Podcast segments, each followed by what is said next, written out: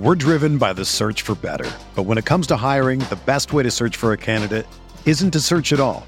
Don't search match with Indeed. Indeed is your matching and hiring platform with over 350 million global monthly visitors, according to Indeed data, and a matching engine that helps you find quality candidates fast. Ditch the busy work. Use Indeed for scheduling, screening, and messaging so you can connect with candidates faster. Leveraging over 140 million qualifications and preferences every day, Indeed's matching engine is constantly learning from your preferences, so the more you use Indeed, the better it gets. Join more than 3.5 million businesses worldwide that use Indeed to hire great talent fast. And listeners of this show will get a $75 sponsored job credit to get your jobs more visibility at Indeed.com slash BlueWire. Just go to Indeed.com slash BlueWire right now and support our show by saying that you heard about Indeed on this podcast. That's Indeed.com slash BlueWire. Terms and conditions apply. Need to hire? You need Indeed. Another day is here, and you're ready for it. What to wear? Check. Breakfast, lunch, and dinner? Check. Planning for what's next and how to save for it? That's where Bank of America can help. For your financial to-dos, Bank of America has experts ready to help get you closer to your goals. Get started at one of our local financial centers or 24-7 in our mobile banking app. Find a location near you at bankofamerica.com slash talk to us. What would you like the power to do? Mobile banking requires downloading the app and is only available for select devices. Message and data rates may apply. Bank of America and a member FDIC.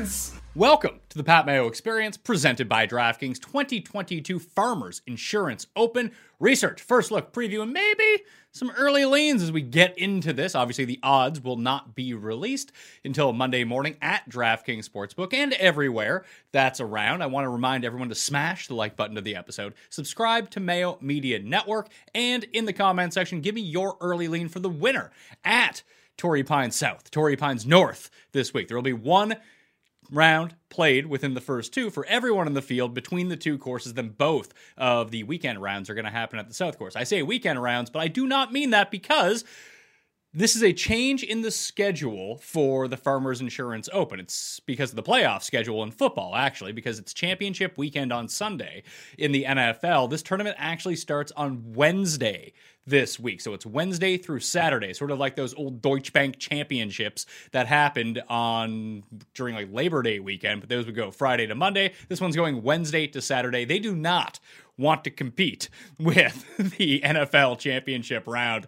So Friday and Saturday's rounds will be contested at Torrey Pines South. Of course, that's where the US Open was a year ago. Would not expect it to play quite as difficult as it did during the US Open, but as we know, the North Course is the easy course. Well, easy being relative, it's still like kind of hard, but it's much easier than the South Course. It has bigger greens, it's 500 yards shorter.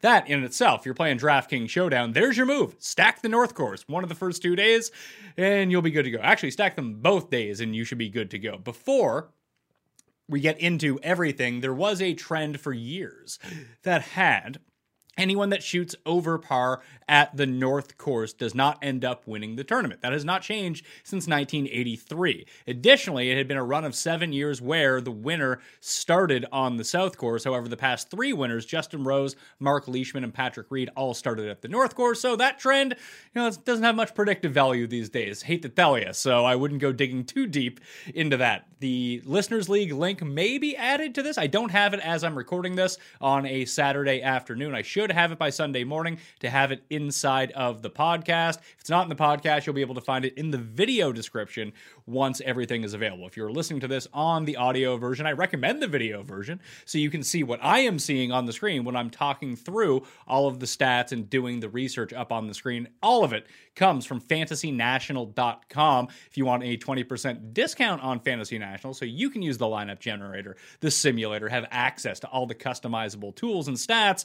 fantasynational.com slash Mayo. Make it easy on yourself. Sub to the newsletter as well. There'll be one coming out on Sunday evening and again on Tuesday evening because the tournament actually starts on Wednesday. So the final card, the DraftKings ownership, all of that stuff will be on Tuesday evening in the newsletter, and the first look and early research notes will be available on Sunday evening as well. Other than that, normal schedule for everything this week picks on Monday, DraftKings picks on Tuesday, and boom, we will be good to go. Just a reminder again, it starts on Wednesday. So when Wednesday rolls along, don't be like, oh man, I forgot to enter my lineups because now you know. If you've watched this, you know you can get ahead of the game. All right, let's jump over to fantasynational.com and check out the Farmers Field for the week. It's a pretty, this is the real kickoff to the golf season. We've had some like warm up events. We got Jon Rahm, Dustin Johnson, Bryson, Xander, Spieth, Justin Thomas, Sammy Burns, Sungjae Im, Daniel, how's your burger? Scotty Scheffler, Hideki Matsuyama, Tony Finau, Brooks Koepka, and the defending champ, Patrick Reed, all in the field. Then there's this like stack second tier Leishman, Conners, Wolff, Bezuidenhout, Zalatoris, Billy Horschel, Homa, Cam Davis, Matt Jones. Si Woo Kim, Mac Hughes, Cameron Champ, and we get this year debuts of Aaron Wise and both Chileans, Joaquin Niemann in the field. And if everyone was searching the world for Mito Pereira, he's going to be in San Diego this week, or Le, Le whatever the hell it's called, outside of San Diego this week at Torrey Pines. Then you got like more name value. You got former champs Day, Snedeker, Phil, and Rose in the field. Formerly good players like Woodland, Rickie Fowler, Francesco Molinari. They're all playing once against top 65 in ties after 36 holes after each of the players gets to play the North course and the South course. So let's jump into said courses before we do anything else. And as you can see, we have, let's go to the course breakdown on fantasynational.com. The the long course, the south course, where they actually have shot link and cameras, it's Poa Green, 7,765 yards. That is up from a year ago. So I guess some of the extensions that they made for the US Open, they are carrying over into the scorecard this time around. It's a par 72. The south course, there is no shot tracker, there's no shot link data, but it is also a par 72, 7,258 yards, 500 yards shorter than the south course, and it is on bent grass. It's been bent grass green since 2016. As you can see, uh, tough to score on a lot of these holes. Um, we've played three pretty easy courses coming out of the chute, uh, and when you have the winning score, I mean, minus 10, I don't think that minus 10 is going to win, but you get yourself like minus 13, minus 14, you're probably going to end up winning this event. Patrick Reed won at minus 14 a year ago. The next closest competitor was at minus 9. The big outlier year was Justin Rose in 2019. He won at minus 21. Uh, in sandwich in between that was Leishman at minus 15. So you're going to have to play well. You're going to have to make your birdies. You're going to have to scramble your ass off at this course. When we dig into the strokes gain data from a year ago, uh, you can see how Patrick Reed got it done because it wasn't through driving distance, although driving distance is going to be very important this week once we dig into the overall numbers. Uh, eagle rates on a lot of these holes, uh, not high. Number six and number 13 do generate some, as does number 18. Uh, the birdie rate on all four of the par fives over 30%. So you're going to have to make birdie on those if you want any chance of competing, because then it kind of drops off a cliff. Uh, number eight, the par three at the South Course, is the only other one, uh, along with 17, that's above a 15% birdie rate. Then you can see the bogey rate on some of these. It's, it's through the roof. Number 12, 36% bogey rate. 15, 27% bogey rate. Number four, 27% bogey rate. And as you can tell, these are the long par fours 505 yards, 480 yards, 490 yards, and the course is only getting longer. So long irons, very short wedges, scrambling, putting, and driving distance. You can find the perfect combination of those things, and all of a sudden you got a stew going, baby. Six of the par fours are 450 to 500 yards. I don't even see a boost up this year with the course being extended a little bit. We might even get seven. So you're going to see the plurality of approach shots this year coming from 200 plus and then all the way down. I do think that. 0 to 75 or even 75 to 100, although you don't see a ton of shots from there on approaches a lot of scrambling is going to have to be done from these guys because you're going to hear the phrase, oh, we're basically in the Kikuyu swing of the PGA Tour right now. Uh, you get yourself caught in that thick rough, unless you're Mark Leishman, who hits it so far offline that you're on the trampled down territory where the gallery walks. Um, you're going to be buried pretty badly. Uh, I've seen Rory in some real trouble at this course over the years. Uh, the cut line and past years minus one, minus one, minus five. That was the big Rose year, minus three, minus one, minus three. It hasn't been over par. It was even par in 2008. So you're still going to have to be in, into red numbers as it goes along. Driving accuracy, one of the lowest on the PGA Tour at this course at around 53%. The average is around 62%. Greens and regulation, only 62% versus the 67% or 66%, sorry, that it normally is. In scrambling percentage, way down. It's like 50 50.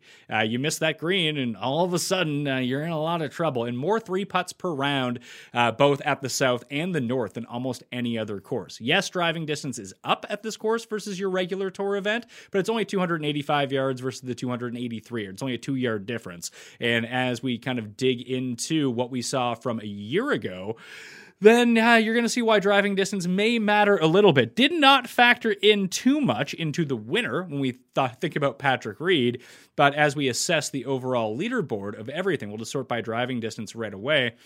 And I can show you right here. Where is it? I actually have the. Uh, I have the stat on me, and now I have no idea where it went because, you know, I'm very prepared when it comes to that. In 2021, 18 of the 20 top 24 on the leaderboard gained strokes against the field in terms of driving distance. As you can see, Sabatini, Molinari, and Reed were the big three, and Robbie Shelton, who did not. Uh, Reed didn't even gain greens and regulations on the field which was kind of funny. And we just know how bad his driver has been. At least he was gaining fairways against everyone else. Like Malnati even turned it up a little bit for the week, just barely in the positives. But you can see, I mean, Norlander is kind of the other outlier. He was barely in the positive. These other guys, they're gaining a bunch of strokes in terms of driving distance. You're going to want to be a deep driver at this course. It's not, obviously, you can see Patrick Reed did it without driving the ball a million miles, not being Happy Gilmore off the tee, but the path of least resistance is hitting the ball as far as possible.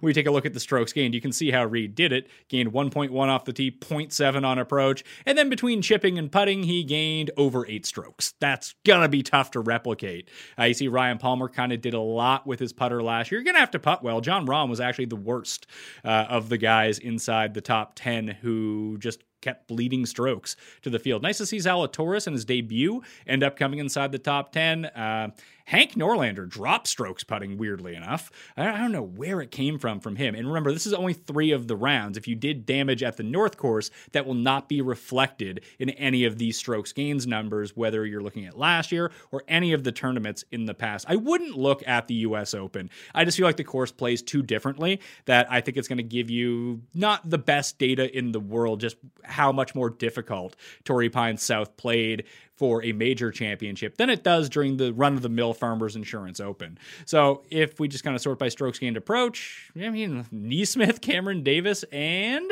Sam Ryder, you're one, two, three. Davis dropped 5.2 strokes to the field on in putting, but I kind of like Cam Davis a little bit here. Let's see how he's been doing so far. To start the year, a 10th and a 27th in both the Hawaii events. I mean, that's pretty good. We know he's a deep driver of the ball. Uh, he's been gaining off the tee. The approach hasn't been very good, but he's turned that putting and chipping around a lot. If he can reclaim some of that approach where he had the, the good vibes at the South Course from a year ago, how was he at the U.S. Open? My guess, he probably didn't qualify for the U.S. Open. Am I right on that? Yeah, he did not qualify for the U.S. Open.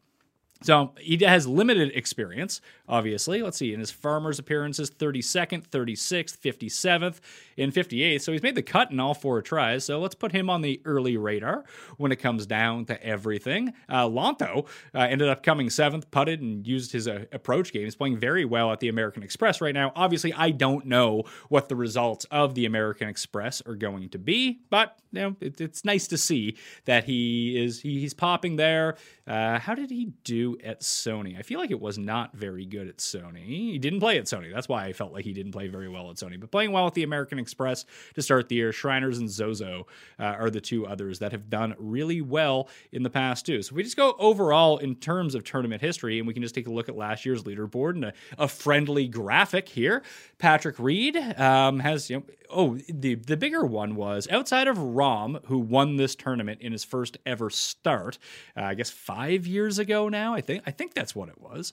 And then Scott Stallings, who won in 2014. Every other winner, like the recent past, has actually had a top 10. 11 of the past 13 winners have posted a top 10 at this event prior to winning it. So Jon Rahm won in 2017 in his first ever start. Scott Stallings won in 2014. He was the other exception. But everyone else, you can see Reed, he piled up the top 10 the year before. Leishman had the top 10 in 2018. Rose just continued to play this tournament well with top 10s all across the board. Jason Day in the past had had a top 10 uh, now because we're only looking at the past five years. And then Rahm in his first ever start. So just taking a look at the, it's an easy, it's not an easy way to filter guys out, but I do think that it can be helpful because when you have a collection of players like this who are all really good, then all of a sudden you need to figure out ways to scratch names off the list. That's just what we have to do here. Like I really like Sam Burns this week. And a lot of it has to do with obviously he's been a much better player recently. So he might be the guy who can buck this trend. He's probably still going to get my money as an outright anyway, as long as his odds aren't devastating. But I don't think this necessarily like this, you know, if you just look it up, cut T40, T49, T18. So progressively getting better. Obviously, we know he's a much player better player now, top 15 in the world rankings. Not played particularly well at the Sentry Tournament of Champions. But when we go take a look at his farmers, and he won the Sanderson Farm. So you know you have Farm in the title. He's doing okay. But 18th minus 2.3 on approach. He had a disastrous final round a year ago. Uh, I believe I can't remember if he was in the final group or not, but like he was rolling at this tournament, and the, kind of the same thing happened with him at the Genesis a few weeks later, where all of a sudden you had where are we at here? Patrick Reed. Let's go to the overall Alita board and see what's going on with him. Let's see. Sammy Burns. Sammy Burns at final round 75. So, I mean, the difference between him and Reed ended up being nine strokes, but there was a seven stroke chasm between the two in the final round to really separate things. So he was very much in the mix a year ago before having a bad final round to really take himself out of it. Nice to see Bramlett up there. I mean, Cecil Peters' guy big the Bram wagon is everyone's to be on the Bram wagon next week. Probably never a great sign when you have chalky Joseph Bramlett because it'll be like 7300 bucks on DraftKings, probably like 125 to 1 in the betting market, but I mean he's playing some great golf at the moment. Um, and we'll see how he finishes at the American Express, but he's been very much in contention over there. So let's try to find some guys. I mean, Finau comes top 10 essentially every year in this tournament. His worst finish in the past five years is T13. Other than that, I mean, Xander finally notched a top 10 last year, very much in the mix. You have Ryan Palmer, who's T2'd here twice in the past. I'd be curious to see what his lead in form was before the T2. So let's take a look back. Let's see. T2 at the Farmers. He was fourth at the Tournament of Champions, fourth at the Zozo. Ryan Palmer was playing some pretty decent golf coming into it that year. Uh, other than that, where is Farmers? Let's see. 2017, he was second. 2018, he was second. Yeah, it was 20th at the American Express. So he had made both cuts coming in to the Farmers that year as well. Um, coming into the this year, not bad actually. 12th at the Sony Open. So maybe Palmer's should be back on the radar for all of us this time around. Maybe not as an outright, but as someone who continuously plays well at this tournament. Two second place finishes, uh, three top 20s, and a T21 over the past four years. Let's take a look at 2020, see if there's some other names. Good God, Snedeker. I mean, he's won this tournament twice, but I, I couldn't imagine. Hoge, Hollywood Hoge, having a week at the American Express right now, has a top 10 finish and a T12 at this event in the past. Finau, Homa, Harry Higgs. Charley Hoffman, will get him for the first time this season as well. Patrick Rodgers, at T9. All right, so we've got some more names to check on. Check onto the fire here. Billy Ho is like one ever good start at this tournament. You had Damon. This was a weird year. This was the minus 21 year.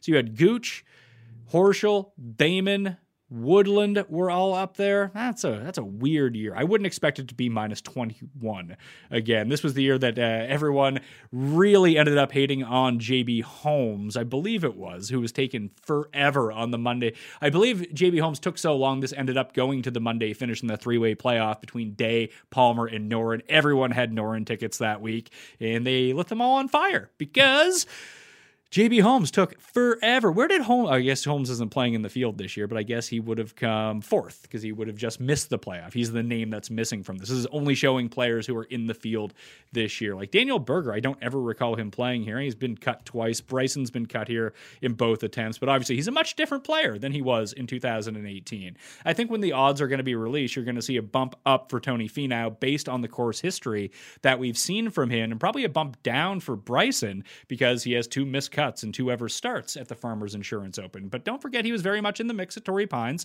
at the U.S. Open last year until he took like the 13 on that one hole and basically created a box around the green. His, his, around the green was like minus eight at the U.S. Open, mainly due to that one hole, but he was very much in contention going through it. Brooks is playing as well. Uh, you can see that he was in the mix at the U.S. Open, but ba- bookended the past five years with missed cuts at this tournament in the past. And it's not like he's playing fantastic golf coming in to this year as well. But I think Bryson might be worth a look if he's hammered and penalized due to bad course form in the odds market. It's worth investigating at least. Molinari top 10 last year. Sam Ryder top 10. Malnati top 10. Do you wake up in the morning and you're feeling nauseous? Or maybe you go to bed and you're feeling nauseous? Or maybe you just lost all your golf bets on the weekend or football bets and you're feeling nauseous? Well, you gotta check out Relief Band. Relief Band is the number one FDA cleared anti nausea wristband that has been clinically proven to quickly relieve and effectively prevent nausea and vomiting associated with motion sickness, anxiety, migraines, hangovers, morning sickness, chemotherapy, and so much more. How it works is Relief Band simulates a nerve in the wrist that travels to the part of the brain that controls nausea. Then it blocks the signal your brain is sending to your stomach, telling you that you're sick. The product is 100% drug free, non drowsy, and provides all natural, long lasting relief with zero side effects for as long as needed. It's really helped me in the morning because I wake up morning and sometimes I am sick to my stomach, very nauseous, and ever since I started wearing Relief Band, not so much the case anymore. Relief Band makes a great gift for any time of year, and right now they've got an exclusive offer just for Pat Mayo Experience listeners. If you go to reliefband.com and use promo code MAYO, you'll receive 20% off plus free shipping and no questions asked, 30 day money back guarantee. So head to R E L I E F B A N D.com and use our promo code MAYO for 20% off plus free shipping. Our next partner has a product that I literally use every day. Full serious in that too. I started taking athletic greens because I had no energy in the morning. Plus, my breakfast was just too logy. I didn't want to feel logy all day long, filling up on carbs, and I really wanted to not have to take like 3,000 vitamins to get what I needed. And Athletic Greens fills that in perfectly because it does get me everything that I need in the morning. Like, what is this stuff? Many people ask me that, but with one delicious scoop, of Athletic Greens, you're absorbing 75 high quality vitamins, minerals, whole source foods, superfoods, probiotics, and adaptogens to help start your day right. I always take it on an empty stomach, and it makes me feel pretty awesome. Not gonna lie to you. And it fills me up too, so I'm good to go for the morning before I end up eating something in the afternoon. And the taste is pretty good. Like you're thinking green juice, how awful does this taste? Athletic greens? Not so much the case. Plus, they have these travel packs that I bring, not that I'm traveling a ton, but I've done more traveling in the past three months than the previous two years. And I take one with me and I just make it on the road with me, and it keeps me in my routine as I go and travel. Because everyone knows when you travel, you get completely out of your routine. It contains one less than one gram of sugar, no GMOs, no nasty chemicals or artificial anything well, still tasting good. It supports better sleep quality and recovery and supports mental clarity and alertness. Uh, tons of people take some kind of multivitamin, and it's important for me to choose one with high quality ingredients that my body is actually going to absorb. And it costs less than $3 a day. If you're investing in your health, it's cheaper than your cold brew habit. It's cheaper than getting all the different supplements yourself, and it takes up far less room, trust me on that one. Athletic Greens was created when the founder experienced a ton of gut health issues and ended up on a complicated supplement routine to, to recover. It was costing him 100 bucks a day. This less than $3 a day. Athletic Greens has over 7,000 five-star reviews and it's recommended by professional athletes.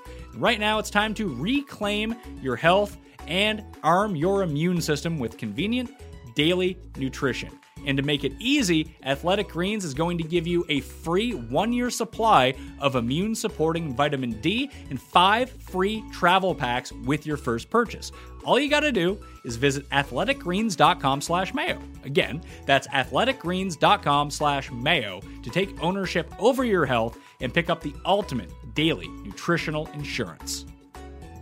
Let's get into the model and see what we can find. Custom stat model. It's still so early in the year to be drawing too many conclusions from the stat model. In complete fairness, uh, if I'm drawing from past 50 rounds, like that's going to go into like May from last year. So it's it's going to take a longer view of everything. Do I have a farmer's model? Maybe it's under Torrey Pines. Yeah, Torrey Pines. Let's see. What do I have? I have Strokes gained ball striking, 15%. Strokes gained around the green, 15%. Strokes gained par 5, 10%. Driving distance, 20%. Par 4s, 450 to 500 yards, 10%. Par 3s, 200 to 225 yards, 5%. That is going to be critical this week. Those long iron shots, those 200 plus proximity shot. So I have both that and 200 plus proximity to look at uh, in here. I don't actually have any, you know what? I'm going to take away birdies or better gained and I'm going to bump up 200 yard proximity to 5% as well to really couple for that because seven of the eight par threes between the two courses are over 200 yards. They fall into that range. I also threw in relative par four at 5% and strokes gained approach just to get it away from ball striking a little bit at 10%. Strokes gained putting in at 15% because you're going to have to make your putts but as we saw with Hideki a few weeks ago, you can be the crappiest putter in the history of the world and then lap everyone on the greens on your way to victory at Waialae. Uh, hopefully, I'm really curious to see who this ends up popping out. I assume it's Rahm, but I want to see who like the sleeper guys are that are up there. Rahm List comes in at number. Oh, good God. Uh, hopefully, List can shoot like 10 under on Saturday at the Amex to win me showdown, as I haven't paired with Seamus Power everywhere, who got off to like a minus six through seven hole starts. That'd be really nice. Just put in a birdie streak, we'll be good to go. Justin Thomas, Bryson, and the Gucci Man are the top five. It's, it's weird because you have that top 10 stat, um, you know, that has come through pretty well. You can see this is Justin Thomas so far. Let's see how he has done at the Farmers over the years. A miscut, a 10th. So he does have that top 10 finish. How was he at the U.S. Open? He was 19th a year ago. A lot of good putting from him uh, at the U.S. Open. Let's see, at Farmers, he gained 7.6 strokes putting in 2014. That's back when he was just a youngin. Uh, has dropped it. Has not played it since 2015, though, so it's been a while for Justin Thomas since he has played this event. The next five on the list Zalatoris, Scheffler, sorry, Zalatoris, Schauffele, Scheffler, Burns, and Sung Jae Im round out the top 10 overall over the past 50 rounds. Then you have Vegas Dustin, who hasn't been seen since like the CJ Cup last year. He was the hero of the Ryder Cup. Well, I mean, everyone was the hero of the Ryder Cup for the American team, but he won the most points. Cassius Manes, so that was nice to see, but he hasn't really been playing much golf. Curious to see how he ends up coming in at this course. Uh, it's going to be a real crapshoot with him. Either you believe or you don't believe. I do think this is going to be a huge rebound year for Dustin Johnson. So 11 to 20 in the past 50 round custom model. You have Vegas, DJ Hideki, Mav McNealy, Aaron Wise, Jordan Spieth, Brooks Koepka, Daniel Hausberger, Gary Woodland, and Killa Keith Mitchell. Then you got Finau, Keegan, Matthew Wolff, Mito, Jason Day, and Joaquin Niemann. I do like Niemann a lot here. I wonder how he's done. I don't remember him playing this tournament all that often, but maybe it's just because he hasn't been good. Uh, he's played it two of the past three years, 49th and 72nd. Hasn't really played all that well. But that's okay. I mean, guys, you know, get better. Guys break through. Um, the stats don't necessarily tell you everything in terms of a predictive method of how guys are going to perform in the future, we can only go back and glean as much as we want or manipulate the stats in ways that we just want to see them. Because now that's the easiest way to do things. If you really like a guy, you can build almost any statistical case for why he is going to play well at any particular tournament. I've just resorted the custom model over the past 24 rounds to give us a more of a snapshot view of what's going on. Not a ton changes except for Matthew Wolff ends up really high on this list. He goes from like number 16 to number 4. It's now. Rahm JT, the Gucci Man, Wolff, Sungjae are your top five. List, Patrick Rodgers, Bryson DeChambeau, Mark Leishman, and Aaron Wise round out the top 10. Other guys who get bumped down a little bit, but are still, I mean, Jason Dufner and CT Pan. CT Pan is a second at this tournament, by the way. Uh, he is 20th in the model when we sort by past 24 rounds. Mito is 15th. Decky, Zalatoris, Sam Burns, Keith Mitchell rises from 20 to 17. DJ is still up there despite the poor play uh, that we've seen out of him at all of his recent events. Well, it's not really poor play because he's playing really well. He's just putting the lights out. As you can see, he came eighth at the Tour Championship of a field of 30 guys, but 9.5 strokes putting. Okay. BMW Championship the week before that. He's lost on approach in four consecutive tournaments, gained six strokes putting that week. So he has, it's funny because he's been playing like absolute garbage. Yet, in four of his past seven starts, he has a top 10 finish. So that's how good Dustin Johnson is, is that he can play like trash and still churn out top 10 performances. We always like DJ in California Golf. Let's go back and take a look at the Farmers for Dustin Johnson since 2010. It's been a spotty, only one top 10. That was in 2011. However, the ball striking at the South Course every single year is really good. Has not had a particularly good feel for these greens in the past. How was he at the U.S. Open? He was 19th at the U.S. Open, putted well that week, and still gained off the tee, gained on his approach. That's always really good to see. If we take a more micro look at some of these stats from the stat model, those lengthy par fours, obviously putting is involved in these because it's just scoring average of the par fours of that range. I probably want to take a look back. Let's go past 50 rounds again to get a larger sample of who plays those holes really well over time. Because, listen, any sort of sample that you use in terms of round range, date range, whatever it may be, uh, you're going to get outliers just from that one period. But the longer we can do it, presumably, the better that these guys are. We have Sungjae, Bryson, Michael Thompson, Jon Rahm, Emiliano Grillo, Jason Day, Justin Thomas. Keith Mitchell keeps popping up in all these numbers. Damon with a former top 10 here. And oh, Hayden Buckley. His name is Buck, and he loves to fuck over your lineups at the American Express because he was a bit too popular. I can see people jumping off of him this week. After that, it's Keegan, Pat Perez, Billy Ho, Taylor Pendrith, and Jordan Spieth. I really cannot recall how Spieth has played in this tournament. Pebble has been more of his jam rather. He's been bad. Good God. Uh, Farmers, miscut 55th 35th miscut, 19th miscut. So it's never been really good at this event for Jordan Spieth. He was 19th at the U.S. Open, played really well that week uh, in terms of ball striking. Couldn't, you know, he, his putter couldn't elevate him. He putted well, but not well enough to really get ahead of the pack in that regard. Driving distance, Bryson, Wolff, Champ, Trey Mullinax, Joseph Bramlett. I'm telling you, man, the Bram wagon is going to be full of all of the newbies jumping on. And just remember, Cecil's going to be up there with like a cattle prod trying to get you off. Um, I mean, maybe he's trying to get you off in other ways. I don't know what Cecil's up to these days, but he does love himself the Bram wagon, coming in, playing well, driving distance. Everyone's going to mention driving distance. You look at his proximity beyond 200 yards. That's ninth right now over the past 50 rounds. His approaches inside the top 30 of players in this field. The ball striking is 25th of everyone. Yeah, and his price is not going to be all that high.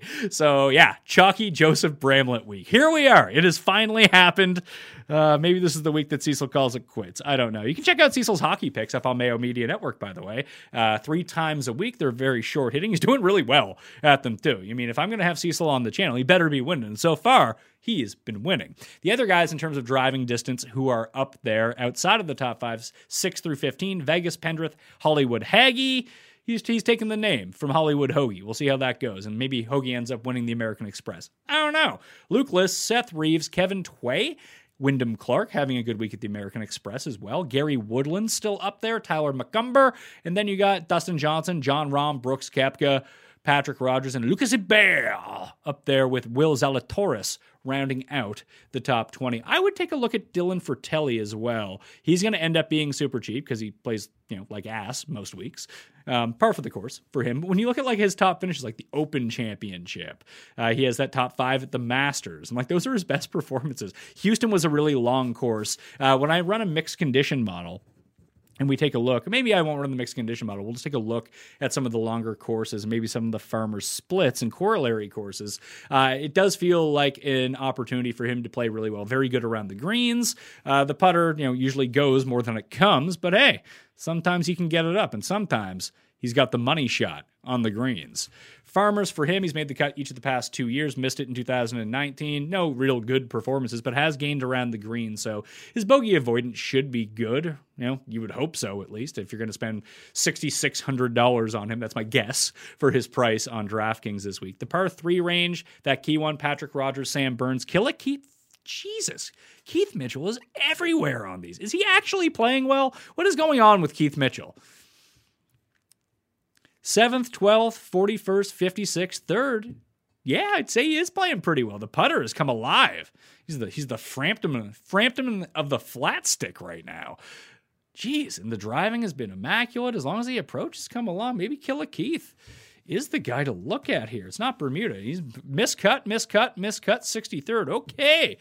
I might not uh maybe I shouldn't have sorted by that because I don't want to talk myself out of him because I think the numbers are pointing towards him this week. Be very curious to see. Bezuidenhout is a really interesting one because on the surface, when you think about driving distance, guys like Bezuidenhout and guys like Patrick Reed are just not ever going to click. Where does Leishman rank in driving distance? Very curious on that. Driving distance 73rd.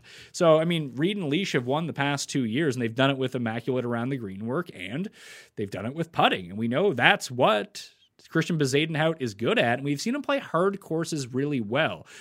Uh, mainly on Bermuda, but if you go back and look at some of his better finishes on the PGA Tour, like you know the U.S. Open 31st, and that's not going to play as difficult. You know, he loses strokes off the tee almost every single week. He's going to screw me at the American Express, I'm pretty sure. But you know, the Arnold Palmer Invitational, uh, he did it with chipping and putting there, a very Patrick Reed way to go about things. PGA Championship, long hard course, came in 30th, 40th at the Masters for him.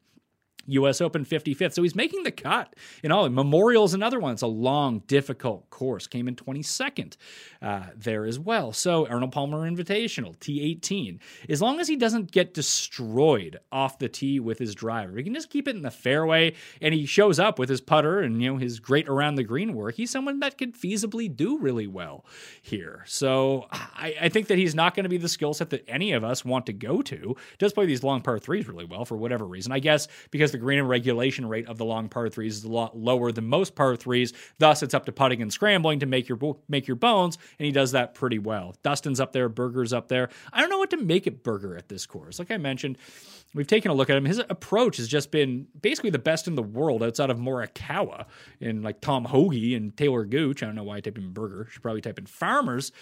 Uh, he did it once in 2015, came in 24th. You saw everything was way up for him. How was he playing coming into these tournaments a year ago? I, I got to assume it wasn't bad because, let's see, he didn't play it a year ago. When was the last time that he played it? Farmers. 2019 was the last time that we saw him at the Farmers. And he was, yeah, he played, he was T12, the American Express the week before, came in, played very poorly at the Farmers. How about the year before that? We got the Farmers, 45th at Sony, some middling performances at the Tournament of Champions, and then Sony then missed the cut at Farmers, was fine in Phoenix the following week. So maybe Phoenix is more his jam. I wouldn't completely discount him, though. I might end up using him as one of my one and duns for the week in the giant race for the Mayo Cup, because I don't feel like like he'll get a whole lot of steam at this course, and people might try to save him for you know Pebble Beach, um, which would be in two weeks because whenever no Pebble Beach is next week because it's the bye week in football. Then Waste Management syncs up really well with the Super Bowl uh, because that's just how the how Waste Management wants to party. You want to party? You can watch the end of the Waste Management, then go to your then go to your you know, football party after that let's just go and take a look at both course history and long courses in general. I would quantify this. I mean, what do we what do the past course conditions tell us about this course? Uh, let's see. Scoring at the North Course, easy relative to par, difficult relative to par at the South Course. Um, it's it's pretty difficult most times. It's average, like at the best of times. We see no easy at the South Course on this list. It's either difficult or it is average. So that's something that we can do right now. So when we break everything down, we can go to these course filters that are down here, and we probably don't even want to look at past 50 rounds. Let's take, listen, date range is tough. You can take 24 rounds, but let's just look at past three years. And that way we can at least cap everything. So 2022 season, 2021 season, 2020 2019 season. That's probably the best way to, you know, let's even get rid of 2019 because sometimes, depending on the amount of times that guys have played, when we take past 24 rounds, we could be looking all the way back at like 2016. Do we really want to look at those numbers? I think past three years, uh, when we're trying to get a decent sample here of courses, we're going to go over. Like there's only 58 courses that fit the criteria of over. 7,400 yards. So if we try to make it past 50 rounds and put no date cap on it, then you know we might be back to like 2009 when we're looking at some people. So let's just look at over 7,400 yards just off the hop to see who plays well at those courses, and we'll take a look at total and strokes gained tee to green. So total: Rahm, Grillo, Schauffele, Thomas, Will Zalatoris are your top five. Then you have some shorter hitters: Spieth, Conners, and Hoffman are all in there. Leishman Uh, and Patrick Reed both play those types of courses really well too. So it'll be the first time we see Charley Hoffman, and Luke List up there as well. So let's take a look at what 24 rounds are being counted from these. You got Wells Fargo, the Valero Texas Open, Arnold Palmer Invitational, and Farmers all from last year. Then you have Corales, Punta Cana, which is a very easy course, the 3M, and the Farmers once again. So at least for Luke List, we're like we're getting a decent sample of the courses. Who are guys who suck at this, like big names? Lucas Herbert, he only has eight rounds. Mullinax only has three rounds. Billy Horschel has 22 rounds, is bottom in the field. It's funny because Ortiz is up here, uh, and I think he had a top 10 at this venue a year ago. Jason Day does not rate out really well, although he's played well at this course. Norlander uh, is very is near the bottom of this, uh, despite the fact that he came in second at this course last year. So that's really funny uh, to kind of see. We'll take a look at his strokes gained total. Wells Fargo, Valero, and Arnold Palmer Invitational really dug him into a hole. But before that, obviously at this tournament played pretty well. Uh, the 3M he had played pretty well. Those are, I mean, this is not an easy course, but eh, that's really strange. I guess uh, his long irons left him from that regard. Phil has been crappy. Just trying to find like the the key names. Mito only has two rounds. Can't really take anything from that. Cameron Champ uh, in 24 rounds is like awful at these courses, and that includes a win at the 3M. I'm pretty sure.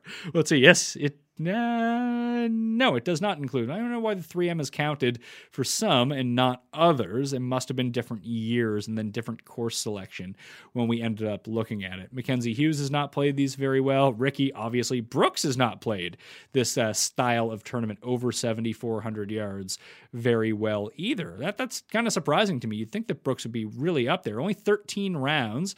See, Sentry, Masters, Farmers, Masters, 3M. I don't know why the U.S. Open isn't being involved in this. Who knows? Who knows? I'll have to talk to Moose about that one and see what's going on. So maybe let's uh, also throw in difficult and average. Uh, so scoring relative to par, difficult and average, and see what that can churn us out. So right now the filters we have on are over 7,400 yards of course length, and we have average to difficult in terms of scoring for each. Does that change anything for us? Reed is now number one in that regard. Schauffele, Zalatoris, Grillo, Spieth, Rahm, Conners, Hoffman. Leishman, man, I, I wish Charley Hoffman would have had a round earlier this year. At some point was the last time Chuck played. Mayakoba missed the cut. And it's not like he's been running very good. He's been making a lot of cuts. How has he played at Farmers over the years? Ninth in 2020, miscut. 35th, 54th, 43rd, miscut, 7th. So he's been okay over the years. Ah, It's, it's tough to see just out of nowhere coming out and playing really well. I'm shocked Conners is so high on this list, to tell you the God's honest truth. Where's this guy? I guess he plays well at the Masters every single year. So that's something. Wells Fargo. And we have seen a lot of crossover success with the Masters. Obviously, Patrick Reed has won both. Rose has been immaculate at the Masters over the years. So was Jason Day before they kind of hit their little sputter out in ruts as they got older. Uh, Tiger obviously dominated this course for years, dominated the Masters for years. Phil has ended up winning both. Who else has done really well? Leash has a very good course history at Augusta. So, I mean, listen, good players play at Augusta. And when good players play here, good players end up winning. I mean, it's not the craziest thing in the world to you know make that. You can make that of any collection of tournaments where good players play. But Patrick Reed is really an outlier, I think, when it comes to this. We're looking at Corey Conners here, Wells Fargo, you know, the tee to green. The, the problem with him here eh, which I think is going to rear its ugly head, is how bad he is going to be around the greens. That's never a great situation that you want to be in, ever. Uh, when you have to I mean, maybe he can drive it straight all week. The irons are clicking. He just hits a ton of greens in regulation. But when you're a notoriously bad putter, like Corey Conners is, and you have a terrible around the green game, one of those two things is going to pop up, unless he just has the week of his life. And then obviously all bets are off when it comes down to it. But it's a very difficult scenario to see happening where Corey Conners holds everyone off. Vic was almost able to do it last year, and Vic was in that scenario. Vic, you know, is a bad putter. Maybe he can run a hot week, and he's terrible around the greens. He's getting better better, but you know, you wouldn't call him anything good around the greens by any stretch of the imagination. Kyle Stanley, another guy who's played this tournament well in the past, plays well at these longer, harder courses. Tom Hoge is up there as well, along with Luke List and Bryson Hideki too. So, who are some mid-range guys?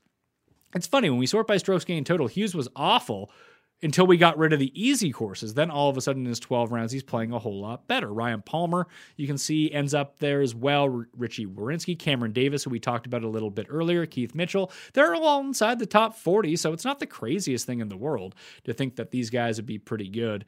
Uh, I wanted to take a look at Max Homa for a second. I want to get rid of all the filters. Let's reset all of the filters and see what we have. All right, all the filters are off. I wanted to take a look at Homa, who, listen, you know, he's pretty good all around, and he has these spike weeks. Can he putt well? I don't really know how he's played well here in the fa- past. The past two years, he's 18th. He's been ninth. So take a look at Max Homa. Played really well in California. He has two wins in California at and two of his three wins overall are at these long, difficult courses at Riviera and Wells Fargo. This type of course might really be his jam if he can figure it out on the greens.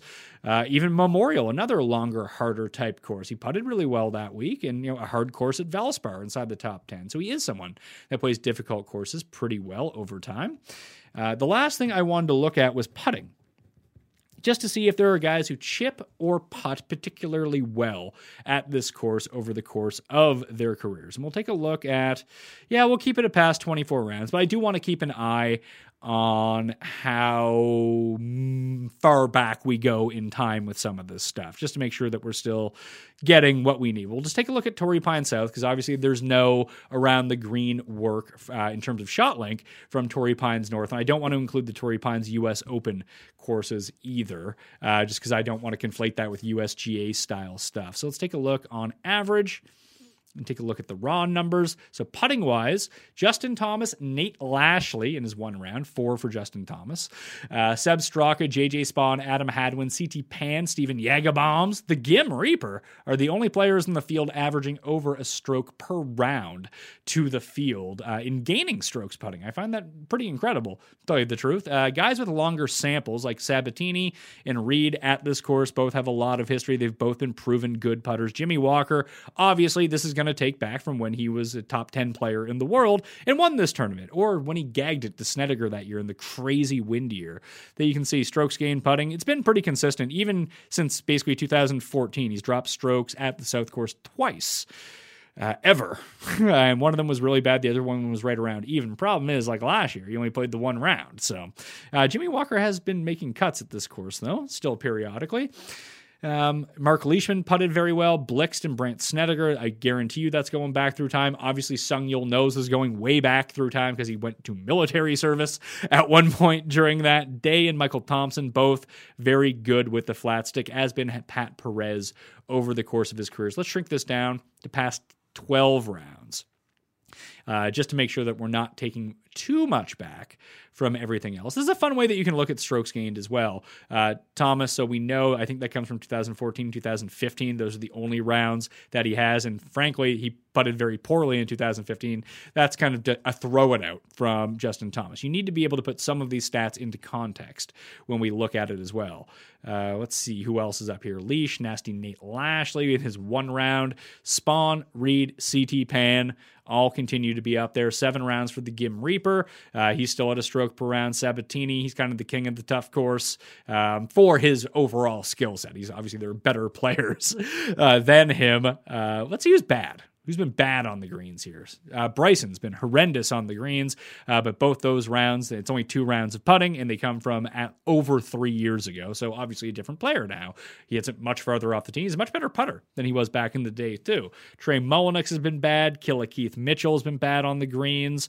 Uh, Niemann, Cam Young, both been bad on the greens at this course as well. Same with DJ uh, over his past 12 rounds at this course. Uh, curious to see both Berger and Horschel pop up on that list as well, along with Cameron Davis. Luke List obviously is going to be putting very poorly. Spieth has not really figured out these greens. Neither has Sungjae or Conners. Shocker there over time. Sammy Burns in the minus as well in his 10 rounds. But I think I would still go with the ball striking. The ball striking numbers you can see Cameron Young in his one round. Let's see, he has more than four rounds. Champ has been very good with ball striking. DJ, Adam Long, only one round. Keegan, Ryan Palmer, Luke List. Uh, Brooks in the ball striking department and Berger in the ball striking department in you know, their five and six rounds at the South Course, along with Luke List, have been really good. Cameron Davis is up there. Sam Ryder is up there. Vegas. Zalatoris only has the four rounds. I worry about if he ends up performing really well after his fire round in the second round at the American Express. Will he be overvalued coming into the week? to look at Finau, he's like the only one who just pops across the board. Norlander, Woodland, and Finau don't have anything negative uh, amongst any of the strokes gain metrics versus uh, who are in this field over the past 12 rounds. That's very interesting to look at. Xander, the only thing he's been bad at is around the green. Let's see who's been really good around the green. Now, obviously, these stats can be skewed very much by uh, what we look at in terms of if they chip in versus to put it to one inch. I mean, that's a huge gain in terms of the strokes gain department when we're talking about chipping and short game. But Lashley, let, us just talk about the the five and over rounds. Kizzire, Bill Haas, Justin Rose, all very good. Svensson's up there in only three rounds. Reed and Snedeker, no shocker there. Finau has been immaculate around these greens. He's inside the top 10. Danny Lee is up there. Patrick Rodgers is up there. California King, Patrick Rodgers. Maybe that pick from Kenny Kim in our draft isn't going to look so crazy when Patrick Rodgers ends up winning at Torrey Pines. Who knows? Probably a better top 20 play than anything else, at least in my mind. Uh, Mav McNealy, Gary Woodland, Sabatini. Funny to see Woodland. Woodland very good around the greens at this course historically. Uh, was awesome at Pebble Beach the year that he won the U.S. Open. Maybe it's something about this Kikuyu grass. Who knows? California grass. Uh, maybe he smokes a little because it's legal. Then he goes out and he chips a little, and it's all good for old Gary in California. Not really doing the work at the American Express this week, however. Raman Matsuyama up there, Molinari, Si Woo, Kim, Jason Day, Max Homa. Max Homa, outside of strokes gained off the tee, is positive in every category in his nine rounds as well. If we just take a look at his driving overall, his driving has probably been the most consistent part of his game. Uh, bad at the CJ Cup, bad at the BMW, bad at St. Jude, but again, everywhere else except for the Wells Fargo, somewhere where he won in the past. And yeah, out of all the strokes gained metrics in his past five tournaments, putting has been the most, but then it's been uh, off the tee at 0.6 per round over the last 10. The driving and approach has been higher. He was going through a very poor putting phase at that time, too. Remember, it is a split between the South Course and the North Course. Poa, Poa Anu, Poa Anu, yeah, I mean, Poa Greens. I, am never going to figure out how to say that off the top of my head. I really need to stare at Poa Anu. Nah, I'm just a moron forget it. Poa greens at the South Course, bent grass greens at the North Course. Uh, and that's the review that we're going to have. I, I, love digging through this stuff and trying to figure out if it can help us or if it can't help us. And hopefully, something I looked at triggered it in your mind that maybe you can go look at it too. Once again, fantasynational.com slash mayo to get 20% off. That way, you have the same information that I am dealing with right now. The strokes gain metric from the stadium course and the American Express results will be loaded up onto Fantasy National on Monday morning at some point. Once again, this tournament starts on Wednesday, so you're going to have to get on top of everything, start doing your research. Got a very special guest guest, a newcomer to the show, a newcomer, not necessarily to the space, but you know, he's an up and comer. So let's get him on the show. I like his vibe. Uh, you'll be surprised when you see him on Thursday. In terms of the odds, I don't know what we're going to do with this because you have Rahm, you have Xander, you have DJ, and is it going to be those three? Bryson, Justin Thomas, so those are the five. Hideki coming off a win. Finau is going to probably be overpriced, although he's having a bad week at the American Express, so I wouldn't expect to see him up there too much. Brooks will probably get very little respect from the field. Reed will get little respect from the field. Spieth, because it's a longer course, will probably be beaten down a little bit. Berger, we haven't seen since the Tournament of Champions. Scheffler not playing the best, at least as I'm watching it right now at the American Express, so expect them down. Zalatoris could jump his way up, but those are probably the five. Rahm, Xander, DJ, Bryson, JT, Hideki, and Finau. That means Burns probably at bet at worst. I mean, I could always be wrong on this because he seems to be very popular at the books right now and people betting that he could be eighth on that list in that like Brooks. So not everyone can be below 20 to 1. And a big thing too, when these odds are released on Monday morning, especially at the top of the board, and we've seen this across the board through three tournaments so far this season, whether it's DraftKings Sportsbook or whether it's anywhere that you use, do not bet anyone at the top of the board until like eight hours after odds have been released because they it just seems like they don't want to get taken really early on that they'll probably make all eight of these guys below 20 to 1 then you'll look back 10 hours later and then four of them will be in the 20s that's you can't you can't have a tournament like this of 156 players and have eight guys below 20 to 1 it just can't work that way because no one's going to take any action. Zalatoris is going to be a hot name this week most definitely. Bramlett from the deep end is most definitely going to be a deep name as well. Uh, we looked at Cameron Davis and Luke List. I think that we can probably get on board with those guys depending on where they end up coming in in terms of the odds. But Sam Burns is really the one that does stick out to me here. If we can catch him at 28 or better, I'll most likely be in on that. But where he is a top 15 player in the world, if he got priced at 18 to 1, I'm not going to be super stunned. It's just with the rest of the names in this. I could see Bryson being on the Hideki level here. So like Rahm above everyone else, probably be like six or seven to one. DJ and JT and Xander like 12, 10 to 16, depending on the book that you look at. I'm guessing, or 10 to 14 is probably more than likely. Then you'll have Hideki and Bryson. I'm guessing around between 16 and 22. Uh, it depends on whether people are into Bryson or out of Bryson. By looking at the course history, you're probably not into him. Finau, because of the course history, even with the bad week at the American Express, likely gets lumped up with those guys as well. Uh, so that's probably how you're looking at the top eight on the board. And then it's a complete crapshoot when we start thinking about Spieth and Berger and Scheffler and Sungjae Brooks.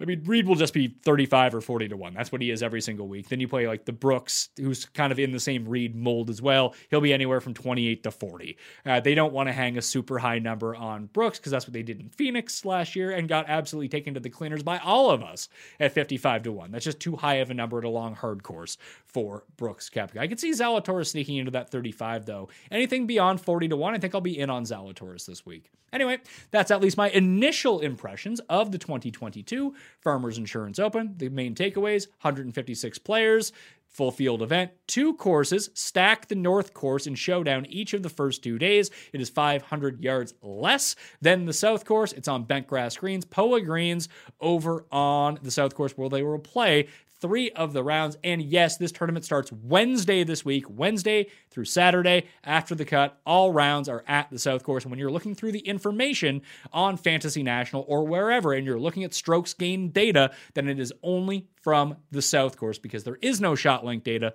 from the North. Those are the things you need to know. All right, that will do it for me. Hit the description. Maybe the listener's link is up there now. Maybe it's not. Check back later. If it's not, rate and review the podcast. If you're listening on Spotify, boom, hit the five stars. If you just have Spotify, you don't even need to subscribe to it, but just go click on Pat Mayo Experience, hit the five stars, take you 10 seconds, and it would do wonders for us, as would leaving an Apple review, uh, newsletter, all that fun stuff sub to the channel, smash like. I'll be back on Monday with Feinberg. We will have Kenny and Tambo Monday evening on Mayo Media Network as well for the Fantasy Golf Degenerates. And then Tom and Sky will have the Euro picks this week as we continue the Middle East swing. That will do it for us. I'm Pat Mayo. Thank you for watching. I'll see you next time. Mayo Experience. Experience. This is the story of the one. As head of maintenance at a concert hall, he knows the show must always go on. That's why he works behind the scenes, ensuring every light is working, the HVAC is humming, and his facility shines. With Grainger's supplies and solutions for every challenge he faces, plus 24 7 customer support, his venue never misses a beat. Call quickgranger.com or just stop by. Grainger, for the ones who get it done.